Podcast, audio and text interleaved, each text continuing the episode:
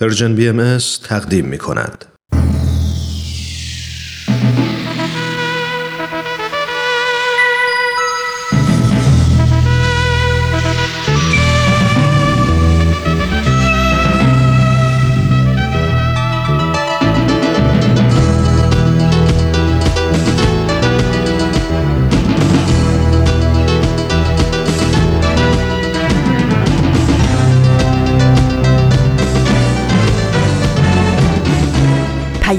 دوست. برنامه ای برای تفاهم و پیوند دلها.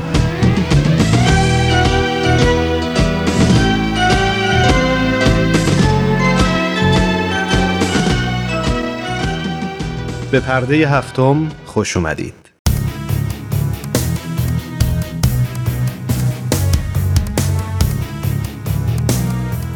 من ایمان ملکوتی هستم و امروز جمعه پنجم اردیبهشت ماه 1399 خورشیدی برابر با 24 روم آوریل 2020 میلادیه.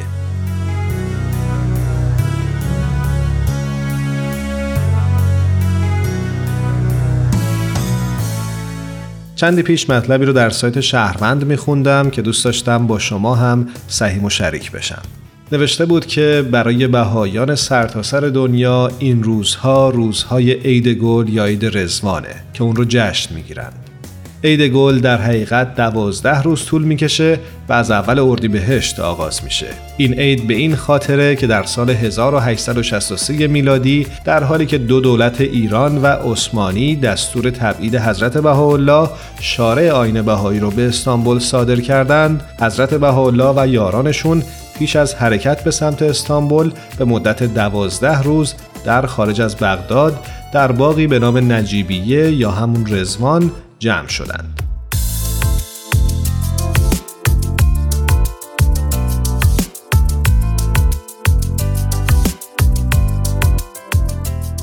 در اولین روز از این دوازده روز حضرت بهاءالله به گونه علنی سرآغاز آین باهایی و پیام روحانی نوین خودشون رو به همراهانشون اعلان کردند.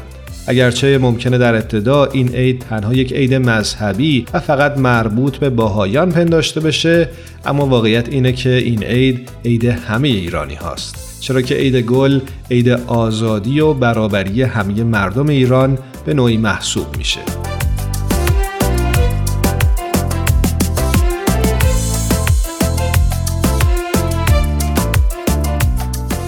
در اولین روز عید گل حضرت بهاءالله مقام خودشون رو به عنوان پیامبری ایرانی علنی کردند. اما در اون روز حضرت بهاءالله آین خود را به عنوان دعوتی که از سه اصل کلی تشکیل می‌شد معرفی کردند.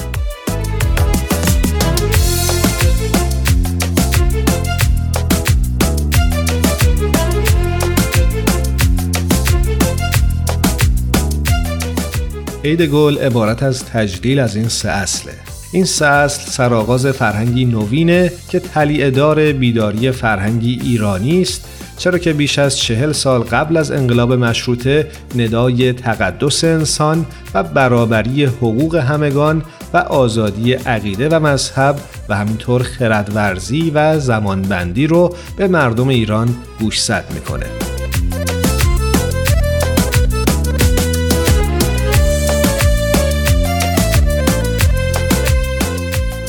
این روزها عید رزوان شادترین روز پیروان آین بهاییه. در این روزهای خاص جوامع بهایی در شهرها و روستاهای مختلف با وجود مشکلاتی که به خاطر شیوع بیماری کرونا به وجود اومده سعی می‌کنند به شادمانی بگذرونند و در خونه های خودشون و با خانوادهشون و حتی با دوستانشون از راه دور این روز و این پیام حضرت بهاءالله رو گرامی بدارند. یک بار دیگه فرارسیدن عید رزوان رو به همه شمایی که به فردایی روشنتر برای ایران و جهان باور دارید تبریک میگیم.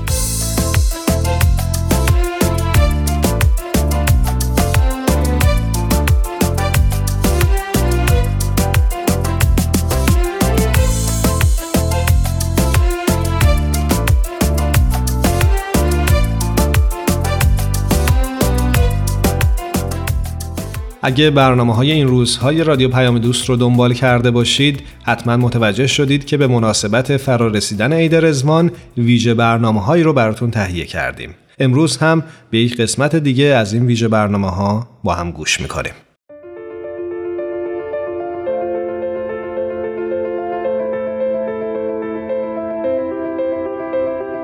چراغ و دریچه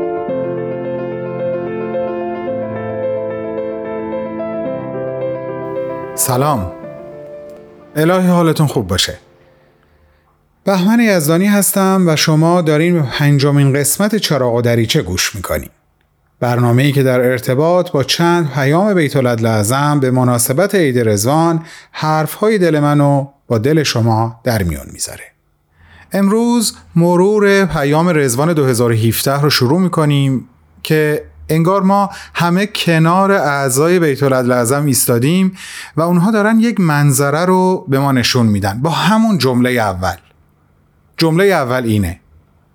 قیام جامعه اسم اعظم را در میدان خدمت ملاحظه نمایید. و بعد که ما نگاهمون رو به سمت چنین صحنه ای میگردونیم اونا شروع می‌کنن به توصیف این منظره.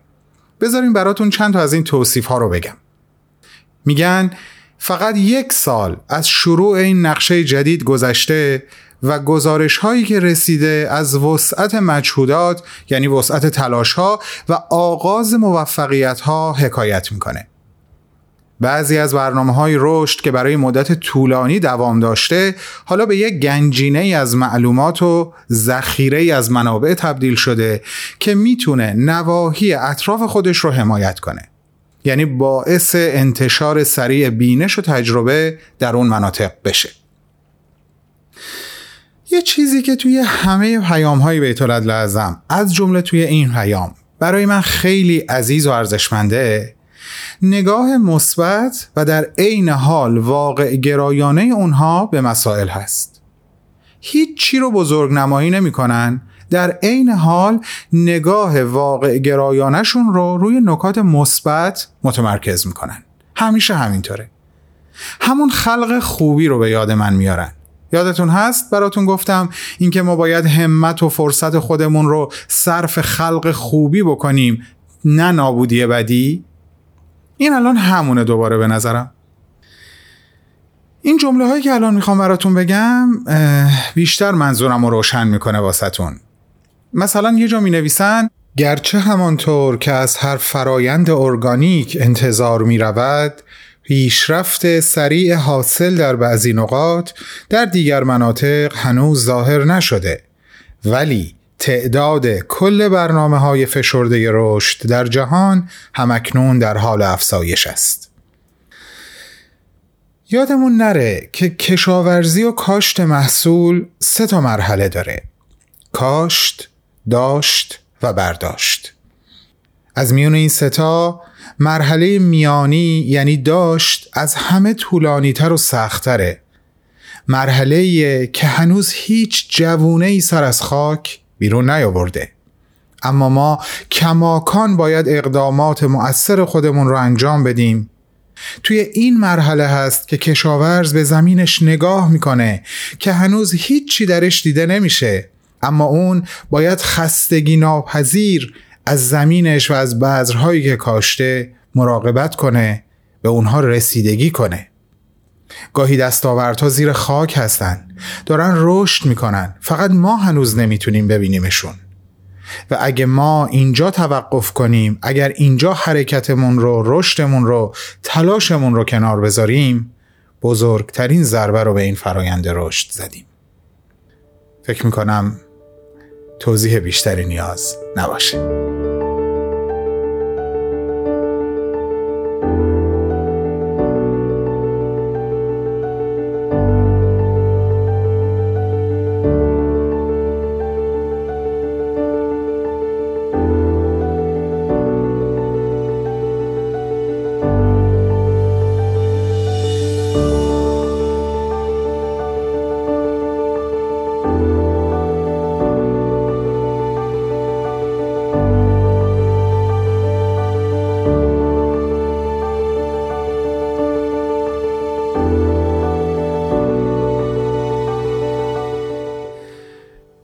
در صفحه دوم پیام رزوان 2017 همون ابتدای صفحه به این عبارت می‌رسیم ایامی است بس شورانگیز و نشانه ای از مقتنمترین فرصت جهان شمولی که تا به حال برای مرتبط ساختن قلوب با جمال اقدس ها پیش آمده است.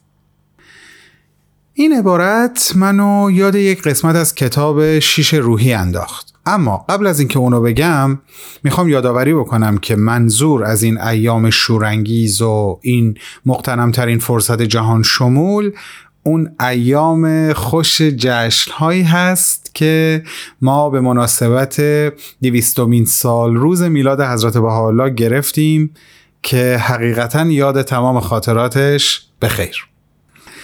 حالا برگردم به صحبت اصلی.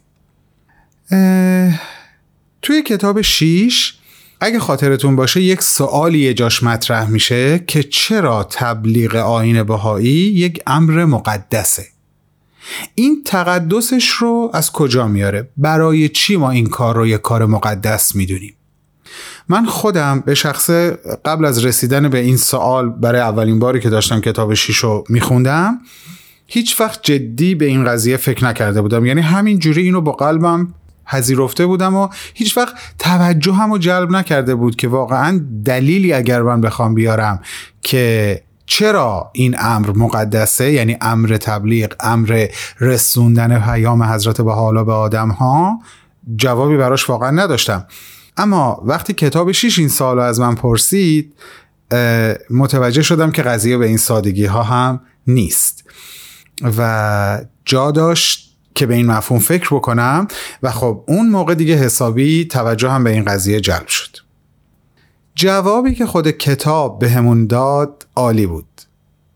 جدا از اینکه خب ما داریم کلام حق رو با آدم ها در میون می‌ذاریم و همین به خودی خود به این کار یک جنبه مقدس میده یه طرف قضیه است. در کنار این به یک نکته شاعرانه حتی می‌تونم بگم عاشقانه هم اشاره می‌کنه. کتاب که می‌خوام اونو به یادتون بیارم. به این نکته اشاره می‌کنه کتاب که ما می‌دونیم که حضرت بهاءالله به سراحت به این نکته اشاره می‌کنن که هر چیزی که در آسمان ها و زمین هست برای تو خواستم و به جاش قلب تو رو برای خودم انتخاب کردم. یعنی چی؟ یعنی قلب ما متعلق به حضرت بهاءالله است. خونشه. اینجا رو به عنوان آشیونه خودش انتخاب کرده. بذارین اون جمله‌ای که از کلمات مکنونه الان یادم آمد در همین رابطه رو براتون بخونم. جمیع آنچه در آسمان ها و زمین است برای تو مقرر داشتم. مگر قلوب را که محل نزول تجلی جمال و اجلال خود معین فرمودم. حالا بماند که در کلمات مکنونه عربی این ارتباط عاشقانه رو به حد اعلا میرسونه و یه جا به من و تو میگه که تو لباس منی و لباس من هیچ وقت کهنه و مندرس نمیشه. و یه جای دیگه از همین اثر یعنی کلمات مکنونه عربی امر خودش رو یا به نوعی خودش رو به لباسی که ما باید دربر بکنیم و محفوظ بمونیم تشبیه می‌کنه. فکر کنین یه لحظه. ما همدیگر رو میپوشیم و از سوز و سرما حفظ میشیم. تعارف نداره. خودش میگه ما لباس کهنگی ناپذیرش هستیم و قلبمون هم منزلشه. خب. تو کتاب شیش میگه ما وقتی داریم تبلیغ می‌کنیم عملا داریم با قلب انسانها ارتباط برقرار می‌کنیم. و چون قلب انسانها منزل حضرت بهاءالله هست پس با یک مکان غیر مادی مقدس مواجهیم. که میشه همون قلب اون آدمی که داریم باش حرف می‌زنیم. خب پس کاری هم که داریم در ارتباط با اون قلب می‌کنیم هم مقدس میشه دیگه. خیلی قشنگه. خیلی شاعرانه است. حالا برمیگردم به همون جمله که از حیام رزوان 2017 براتون خوندم. ایامی است. بس شورانگیز و نشانه ای از مقتنمترین فرصت جهان شمولی که تا به حال برای مرتبط ساختن قلوب با جمال اقدس ها پیش آمده است. یعنی صاحب خونه دلشون رو بهشون معرفی می‌کنیم و کلید خونه رو میسپاریم به دست صاحبش. نامت را به من بگو دستت را به من بده. حرفت را به من بگو قلبت را به من بده. من ریشه های تو را دریافتم با لبانت برای همه لبها سخن گفتم و دستهایت با دستان من آشناست. قسمت پنجم ویژه برنامه چراغ و دریچه همینجا تموم میشه. تا فردا خداحافظ.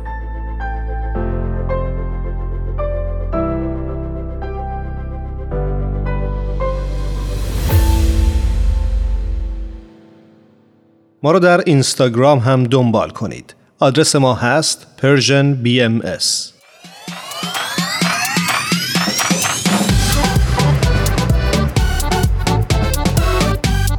تا حالا به ارزش ثانیه ها فکر کردی؟ گاهی اوقات مسیر زندگیت می‌تونه توی چند ثانیه عوض بشه. شنیدن یه صدا، دیدن یه تصویر، خوندن یه خبر همه و همه می‌تونه یه شروع تازه باشه. پس با ما همراه باش تا قدر ثانیه ها رو بیشتر بدونیم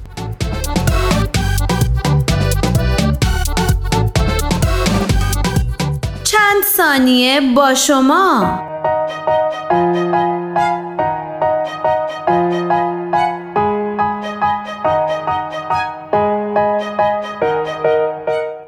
مخاطب یا آدینس اصطلاحی است که خیلی از ما اونو بارها شنیدیم و به کار بستیم. اصطلاحی که به طور ساده می‌توان اونو اینچنین تعریف کرد. مخاطب کسی است که مورد خطاب واقع میشه و یا در یک ارتباط دو یا چند طرفه شخص یا اشخاصی هستند که به اونها سخنی گفته میشه. و اما مخاطبین رسانه‌ای به چه کسانی اطلاق میشه؟ مخاطب رسانه‌ای به طور کلی به خوانندگان، بینندگان و شنوندگان کانال‌های رسانه‌ای یا هر محتوا و نمایش اطلاق میشه.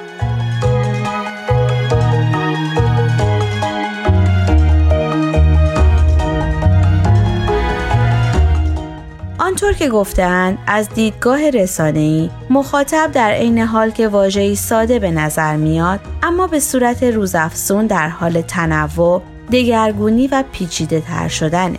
به نظر شما آیا رسانه ها بر مخاطبین خود اثر می‌ذارند؟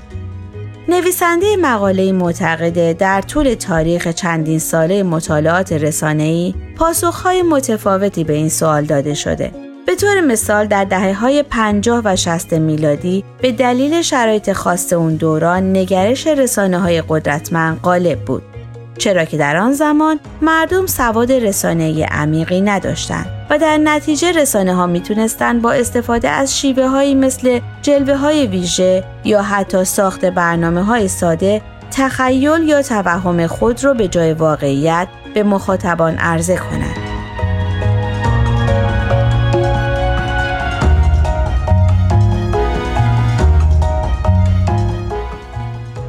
گذشت زمان و از دهه 60 میلادی به بعد افزایش و تنوع رسانه های جمعی به حدی رسید که مخاطبان در کشورهای مختلف باید مجموعه از مهارت‌ها و دانش استفاده از رسانه های مختلف رو یاد می گرفتن.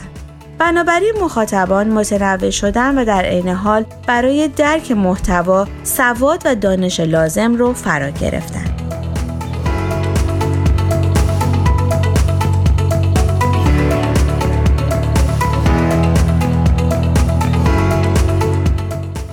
البته دوباره و از دهه 80 میلادی به بعد و با ظهور رسانه های نوین به ویژه رسانه های الکترونیک و پیشرفت های تکنیکی و فنی در این زمینه رسانه ها قدرتی مضاعف بر سواد و مهارت های مخاطب پیدا کردند و تونستن پیام های خود را به صورت پنهان و به شیوه پیچیده تر بر مخاطبین عرضه کنند.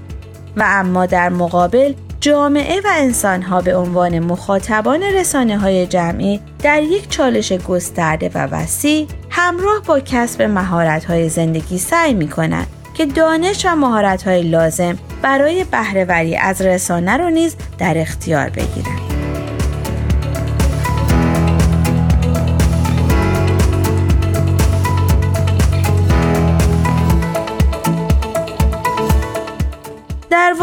همون رقابتی است که همواره بین مخاطب و رسانه وجود داشته و داره. همونطور که شنیدید برنامه امروز به مخاطب به خصوص مخاطبین رسانه اختصاص داشت. بله یعنی روی سخن ما با شما بود. شما مخاطبین عزیزی که در طول این مدت طولانی یعنی بیش از یکصد قسمت با برنامه ما همراه بودید و با پیشنهادات و نظراتتون ما رو تشویق کردید و به همون انگیزه دادید. پس لازم دونستیم در این قسمت که به نوعی پایان نیست بر چند ثانیه با شما صمیمانه از همراهیتون تشکر کنیم. روز و روزگارتان غرق نور و شادی بود.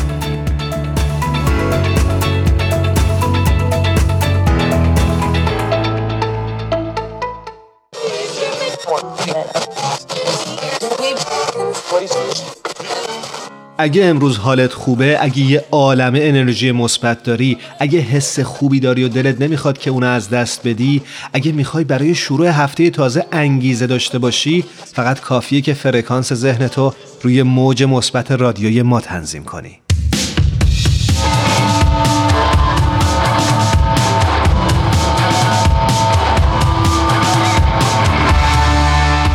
جوانان در سرتاسر ایالات متحده در صف اول پاسخ مردمی هستند.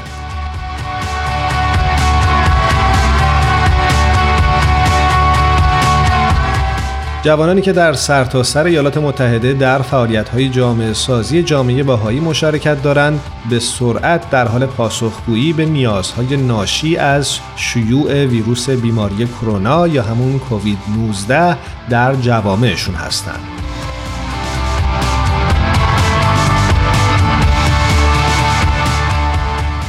کندس ونس که فعالیت های توسعه اقتصادی و اجتماعی جامعه باهایی در کشور رو دنبال می‌کنه عنوان کرد افرادی که ماها یا سالها با هم برای پیشرفت اجتماعی همکاری می‌کردند پیوندهای عمیق دوستی بینشون برقراره. بسیاری از جوانان بر اثر این دوستی ها و همینطور عشقی که به جوامع خودشون دارند به این نتیجه می‌رسند که نمی‌تونن تنها ناظر پیشروی این بحران باشند اونها مهارت ها و توانمندی هایی رو که بر اثر شرکت در برنامه های آموزشی جامعه باهایی کسب کردند برای کمک به افراد نیازمند به کار می‌گیرند.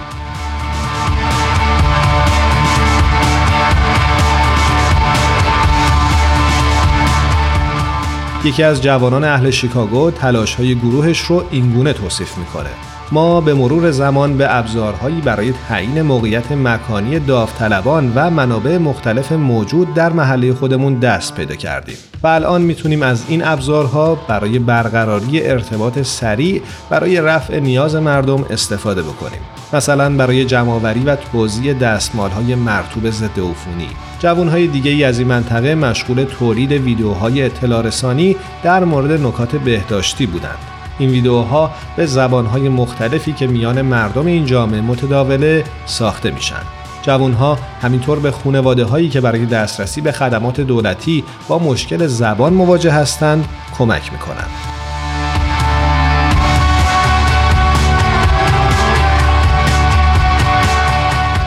این جوانها بعد از شناسایی خانواده هایی که به کمک بیشتری نیاز داشتند الان در حال برگزاری مرتب جلسه های آنلاین هستند تا هم اطلاعات رسمی رو به زبان های مختلف در اختیار خانواده ها قرار بدن و هم به همسالان خودشون در انجام تکالیف کمک کنند.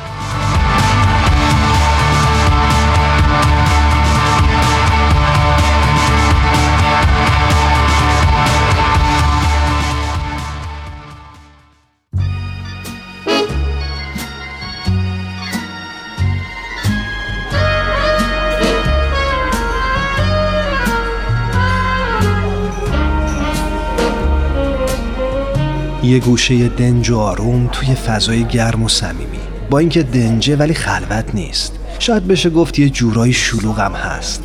البته از اون نوع شلوغی که اصلا آزار نمیرسونه. همه سرشون تو کار خودشونه. کسی مزاحم کسی دیگه نمیشه.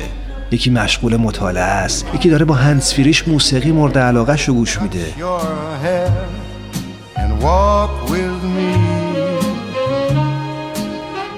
چند نفری هم اون طرفتر دوره میز نشستن و سخت گرم صحبتن. هر از گاهی میون این هم همه یه صدای موسیقی هم به گوش می‌رسه. گوشه گوشه اینجا رو دوست دارم ولی مکان محبوبم فقط و فقط اون میز آلبالویی گرد و کوچیک کنار پنجره است. همون پنجره ای که پر از گلدونای شمدونی تازه گل داده است. واقعا تو اگه جای من بودی توی همچی فضایی عاشق هنر نمی شدی؟ راستی داشت یادم می‌رفت. اسم اینجا کافه هنره. The world was new beneath a blue umbrella sky. ما یک راه طولانی اومدیم. به درازای ماهها و سالها. هفته ها یکی بعد از دیگری گذشت و شما همچنان همراه همیشگی و با وفای کافی مملو از هنر ما بودید. حضورتون برامون خیلی خیلی ارزشمنده و قابل تقدیر. ولی از اونجا که هر آغازی رو لاجرم پایانی هم هست ناگزیر از اونیم که بگیم امروز پایانی خواهد بود بر دهها قسمت از مجموعه کافه هنر اگرچه باتون خدافزی می‌کنیم ولی امیدواریم و مطمئنیم که در قلب شما هنرمندان و هنردوستان شعله فروزان هنر رو هیچ وقت پایانی نیست و نخواهد بود.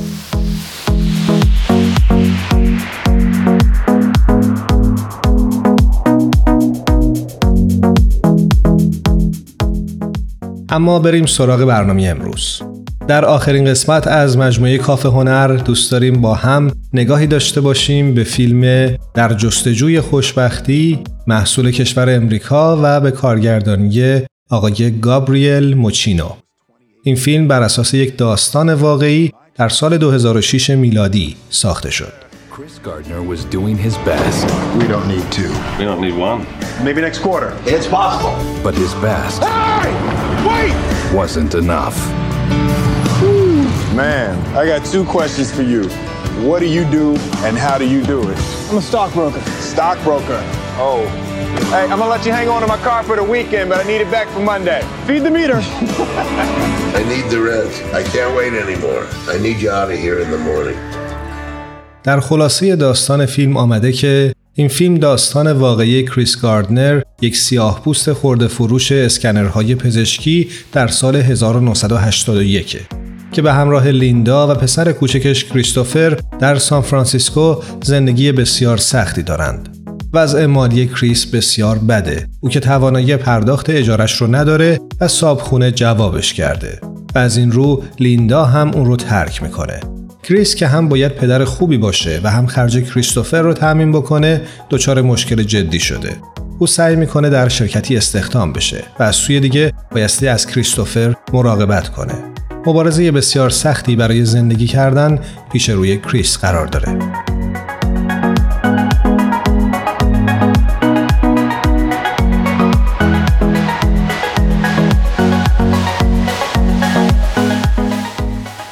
اما کریستوفر گاردنر کیه؟ کریستوفر پاول گاردنر متولد نهم فوریه سال 1954 یک میلیونر، کارآفرین، سخنران چیره دست و همینطور یک انسان خیر و بشر دوسته. داستان زندگی او از سال 1980 شروع میشه. او یک بی خانمان و خورده فروش اسکنرهای پزشکیه که مشتری زیادی هم نداره. بعد از اتفاقاتی که در زندگیش میافته با نشون دادن هوش و استعداد خودش در امر بازاریابی وسایل پزشکی در یک شرکت استخدام میشه و همین امر و تلاش بیوقفه کریس باعث میشه تا او شرکت سرمایه گذاری خودش رو پایگذاری کنه که در سال 2006 سرمایه این شرکت چیزی بالغ بر 65 میلیون دلار تخمین زده شده بود.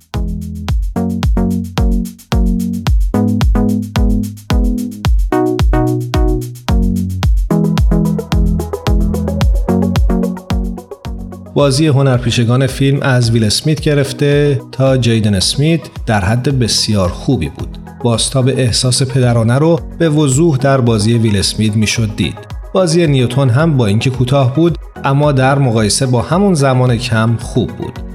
اما منتقدان در خصوص این فیلم چه گفتند؟ مشکلاتی در زندگی انسانها رخ میده. حتی اونهایی هم که خوشبخت به نظر می‌رسند مشکلاتی رو پیش رو دارند. در این مواقع اهمیت ندادن به حوادث بدی که در گذشته افتاده و امید داشتن به آینده چنان کار راحت و آسونی به نظر نمیاد.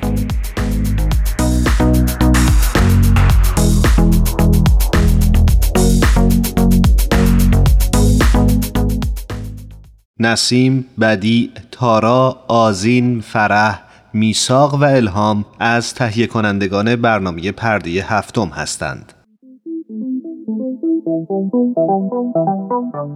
صبح یه روز تعطیل با وجود تمام مشغله ها فارغ از همیشگی دقدقه ها با چند تا از همکاران و دوستانمون توی جمع کوچیک و صمیمی یه گوشه از این استدیو دور هم جمع میشیم تا با هم گپی دوستانه بزنیم و در کنار هم لحظات شادی رو سپری کنیم. خوشحال میشیم که میزبان شما باشیم تو این جمع جمعه ها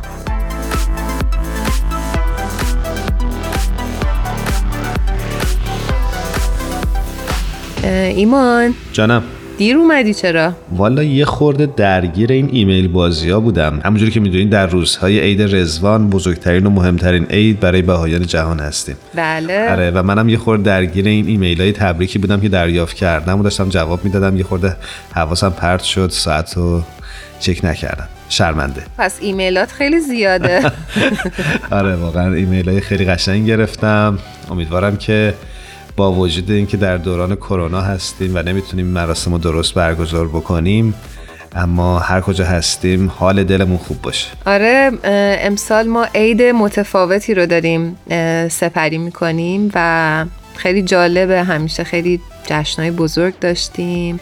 گل می‌دادیم گل می‌گرفتیم ولی الان هیچ خبری نیست و همه چیز پای کامپیوتر و آره متفاوته. حالا امیدوارم که در ماهای آینده این وضعیت تغییر بکنه و به نوعی اون زندگی نرمال دوباره از سر گرفته بشه. انشالله یه سوال دارم. کسی رو دعوت نکردی واسه برنامه؟ چرا اتفاقا امروز از آقای دکتر فرهاد ثابتان سخنگوی جامعه جهانی بهایی دعوت کردم که روی خط با ما باشن و در خصوص هم شرایط حال حاضر جهان با هم صحبت بکنیم هم راجبه این روزها که روزهای عید رزوان هست. به به چه عالی. خیلی خیلی مشتاقم. بریم که باشون صحبت کنیم. حتما. تا فکر می‌کنم تماسمون برقرار بشه یک موسیقی کوتاه میشنویم و برمیگردیم. بله بریم بشنویم.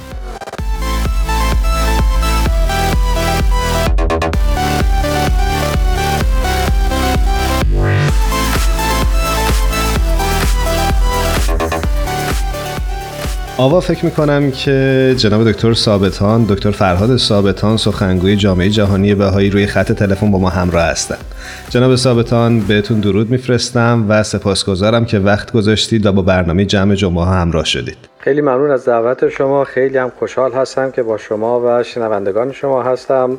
امیدوارم که همه شما عزیزان سالم و تندرست باشید و دور از این ویروس کرونا و چیزای نظیر ممنونم. جناب ثابتان عزیز من خیلی خیلی خوشحال هستم. خیلی ممنون که دعوت ما رو پذیرفتین.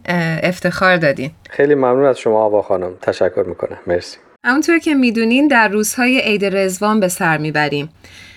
عیدی که فکر می‌کنم همه شنونده هامون بدونن مهمترین عید بهاییان جهان محسوب میشه. آیا ممکنه خیلی خلاصه دلیل اهمیت این عید رو در آین بهایی برامون توضیح بدین؟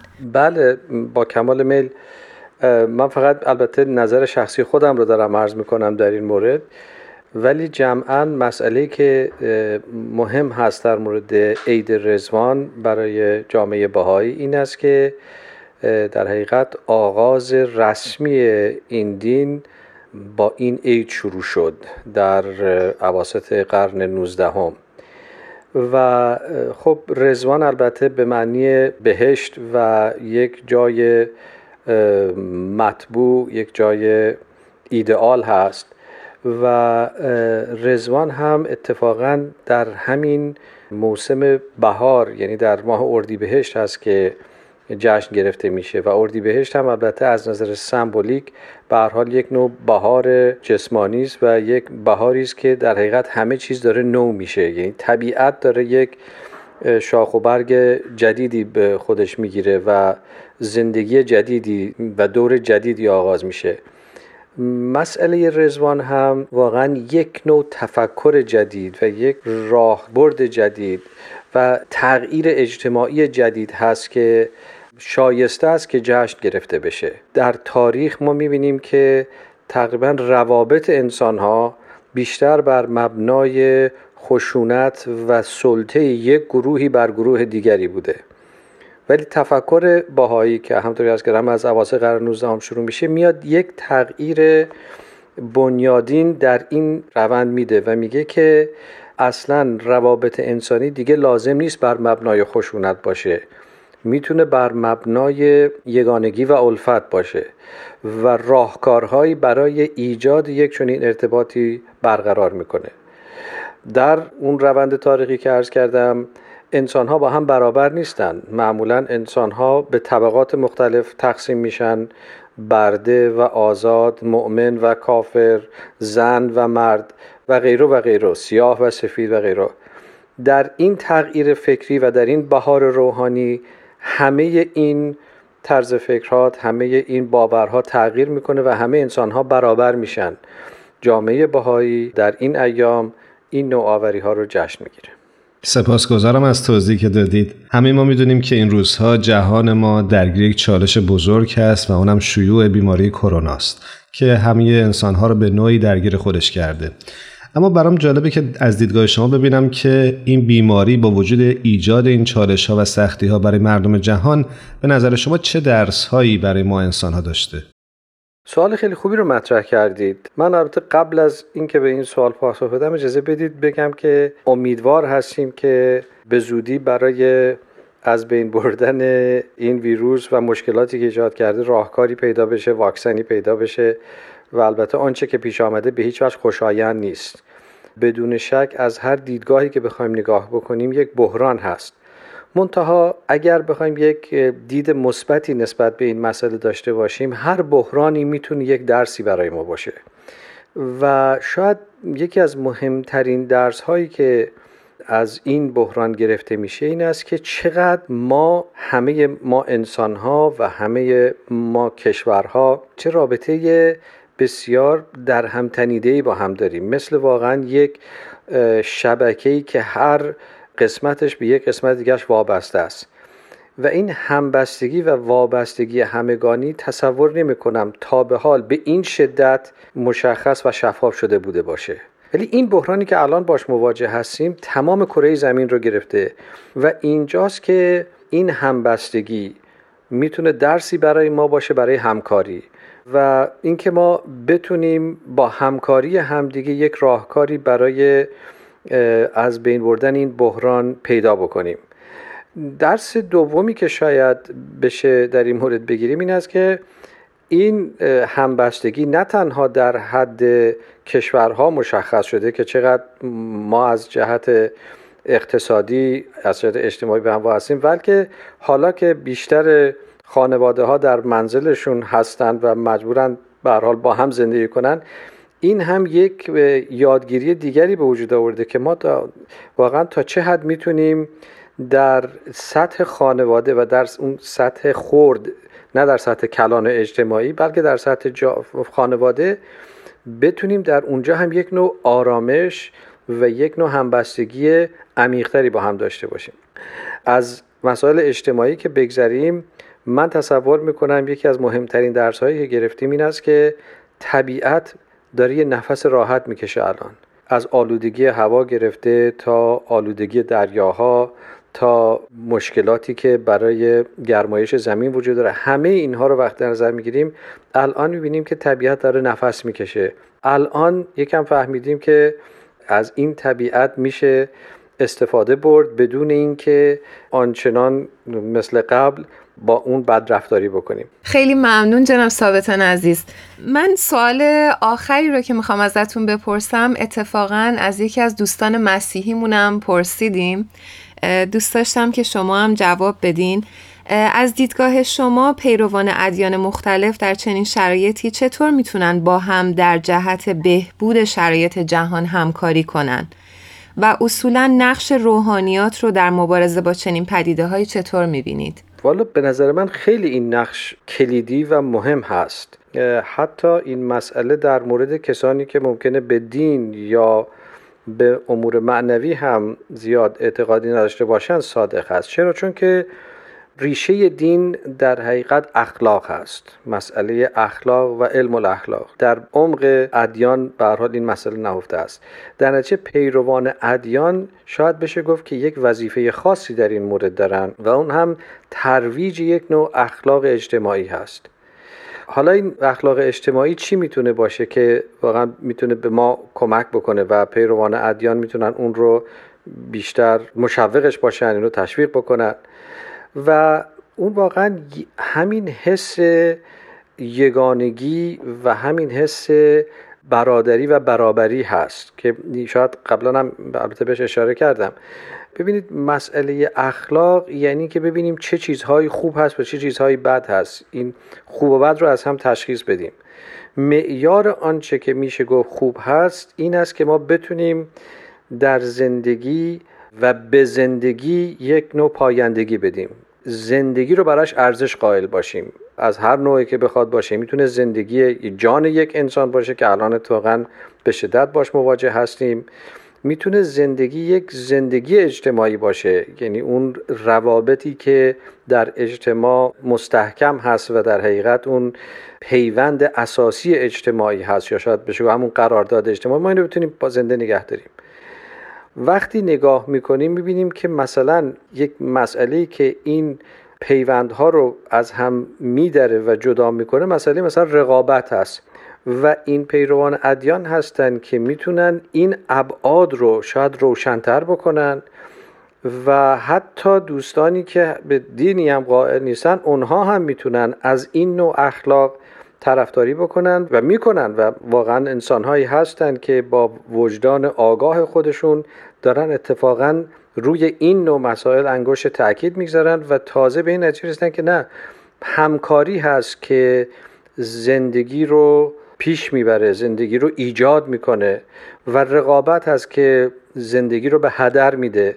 من تصور می‌کنم کاری که باورمندان دینی می‌تونن انجام بدن در وهله اول این است که به اصول اخلاقی خودشون پایبند باشن که شامل برابری عدالت حقگویی و شفافیت هست مطرح کنن.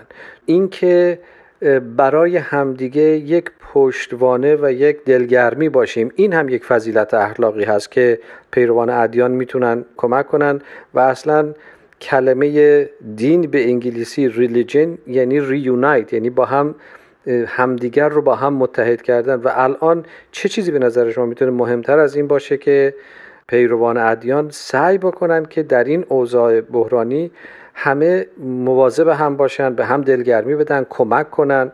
غنی به فقیر کمک کنه خانواده به اعضای خانواده. یعنی اینها هست که واقعا میشه گفت در جرفای اخلاق دینی وجود داره که من مطمئنم که پیروان ادیان می‌تونن از این بهره زیاد ببرن و به جامعه خدمت کنن. ازتون سپاسگزارم. یک بار دیگه عید رزوان رو به شما تبریک میگم و امیدوارم که امسال سال بهتری باشه و اتفاقهای بهتری برای همه انسان ها بیفته. منم از شما خیلی ممنون هستم که این فرصت رو به من دادید که چند دقیقه در خدمتتون باشم. برای همه آرزوی تندرستی و سلامتی می‌کنم. خیلی ممنون جناب ثابتان. روز و روزگار همگی خوش.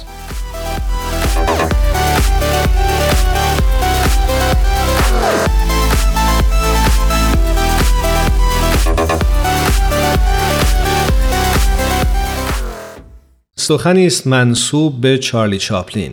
زندگی نمایشی است که هیچ تمرینی برای آن وجود ندارد. پس آواز بخوان اشک بریز بخند و با تمام وجود زندگی کن. قبل از آنکه پرده ها فرود آیند و نمایش تو بدون هیچ تشویقی به پایان رسد.